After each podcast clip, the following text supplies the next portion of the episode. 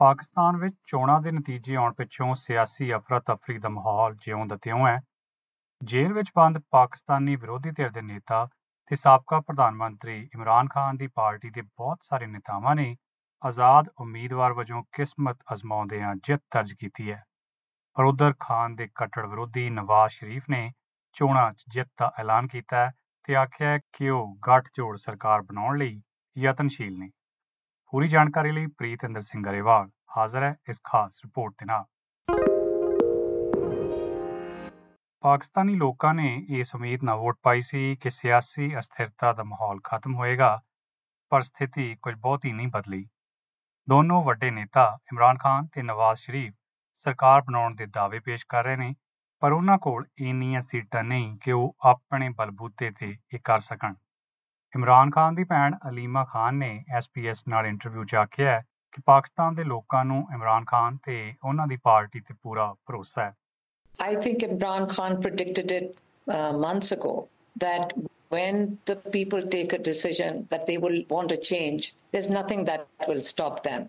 ਦੱਸਣਯੋਗ ਹੈ ਕਿ ਇਮਰਾਨ ਖਾਨ ਇਸ ਵੇਲੇ ਜੇਲ੍ਹ 'ਚ ਬੰਦ ਨੇ ਤੇ ਚੋਣ ਕਮਿਸ਼ਨ ਨੇ ਉਹਨਾਂ ਨੂੰ ਚੋਣ ਲੜਨ ਲਈ ਅਯੋਗ ਕਰਾਰ ਦਿੱਤਾ ਹੋਇਆ ਹੈ ਇੱਕ ਅੰਦਾਜ਼ੇ ਮੁਤਾਬਕ ਖਾਨ ਦੀ ਪਾਕਿਸਤਾਨ ਤਹਿਰੀਕ-ਏ-ਇਨਸਾਫ ਪਾਰਟੀ ਪੀਟੀਆਈ ਦੇ ਸਮਰਥਨ ਵਾਲੇ ਉਮੀਦਵਾਰਾਂ ਨੇ ਕੌਮੀ ਅਸੈਂਬਲੀ ਦੀਆਂ 266 ਵਿੱਚੋਂ 100 ਸੀਟਾਂ ਜਿੱਤੀਆਂ ਨੇ, ਜਦਕਿ ਨਵਾਜ਼ ਸ਼ਰੀਫ ਦੀ ਪਾਕਿਸਤਾਨ ਮੁਸਲਿਮ ਲੀਗ ਪਾਰਟੀ 71 ਸੀਟਾਂ ਤੇ ਕਾਬਜ਼ ਹੋਈ ਹੈ। ਸ਼ਰੀਫ ਦਾ ਦਾਅਵਾ ਹੈ ਕਿ ਉਹ ਵੱਡੀ ਪਾਰਟੀ ਹੋਣ ਦੇ ਨਾਤੇ ਪੀਐਮਐਲਐਨ ਦੇ ਸਹਿਯੋਗ ਨਾਲ ਸਰਕਾਰ ਬਣਾਉਣ ਲਈ ਦਾਅਵਾ ਪੇਸ਼ ਕਰਨਗੇ। Even in that case, we were going to invite our coalition partners to join us to form a government. But as we don't have enough of a majority to form a government on our own, we are going to invite allies to come and join us, and we will form a coalition government.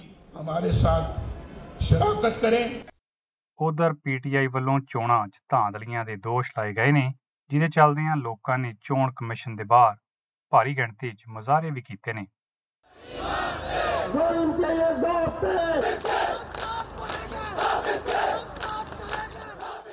ਉਧਰ PTI ਵੱਲੋਂ ਪ੍ਰਦਰਸ਼ਨ ਕਰਨ ਵਾਲਿਆਂ 'ਚ ਫਿਜ਼ਾ ਜ਼ੀਸ਼ਾਨ ਵੀ ਸ਼ਾਮਲ ਸੀ। ਉਹਨੇ ਆਖਿਆ ਹੈ ਕਿ ਪਾਰਟੀ ਉਮੀਦਵਾਰ ਹੁਣ ਅਦਾਲਤਾਂ ਦਾ ਰੁਖ ਕਰਨਗੇ ਖਾਸ ਕਰ ਕਰਾਚੀ 'ਚ ਹੋਈ ਧਾਂਦਲੀ ਨੂੰ ਪਾਕਿਸਤਾਨੀ ਲੋਕ ਕਦੇ ਵੀ ਸਵੀਕਾਰ ਨਹੀਂ ਕਰਨਗੇ।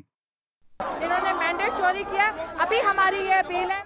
They have stolen our mandate. we are going to get stay away orders from courts on the basis of Form 47. The notification of anyone's success should not be issued. No candidate can take oath. We do not accept this. Those who are doing this are inviting the wrath of the masses. They have rigged the election all over the country, particularly Karachi.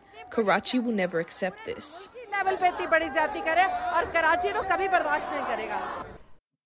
Imran Khan ਦੀ ਭੈਣ ਨੇ SPS ਨਾਲ ਗੱਲ ਕਰਦਿਆਂ ਕਿਹਾ ਕਿ ਖਾਨ ਤੇ ਉਹਨਾਂ ਦੀ party ਨਾਲ ਸ਼ਰੇਆਮ ਧੱਕੇਸ਼ਾਹੀ ਕੀਤੀ ਜਾ ਰਹੀ ਹੈ We need to hold fair and free elections. That's all he asked for.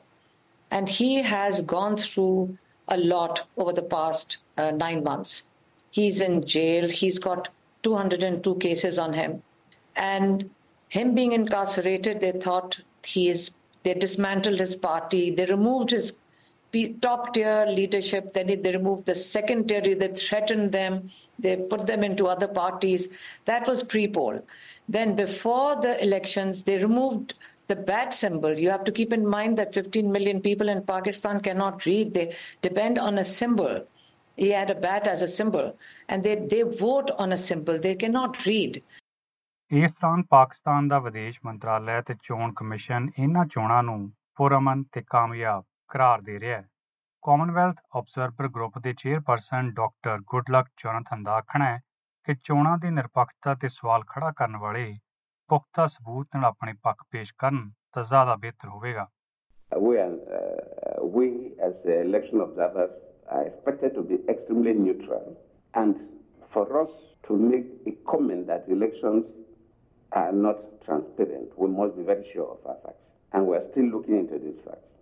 ਪਰ ਇਹਦੇ ਨਾਲ ਹੀ ਤੁਹਾਨੂੰ ਦੱਸਦੇ ਜਾਈਏ ਕਿ ਅਮਰੀਕਾ, ਯੂਕੇ ਤੇ ਯੂਰਪੀਅਨ ਯੂਨੀਅਨ ਨੇ ਆਖਿਆ ਹੈ ਕਿ ਪਾਕਿਸਤਾਨ ਵਿੱਚ ਹੋਈਆਂ ਚੋਣਾਂ ਸਵਾਲਾਂ ਦੇ ਘੇਰੇ 'ਚ ਨੇ। ਇਹ ਰਿਪੋਰਟ ਐਸਪੀਐਸ ਨਿਊਜ਼ ਦੇ ਐਸਐਮ ਅਲ ਗਾਲਬ ਦੀ ਮਦਦ ਨਾਲ ਐਸਪੀਐਸ ਪੰਜਾਬੀ ਵੱਲੋਂ ਪ੍ਰੀਤ ਅੰਦਰ ਸਿੰਘ ਗਰੇਵਾਲ ਦੁਆਰਾ ਪੇਸ਼ ਕੀਤੀ ਗਈ ਹੈ।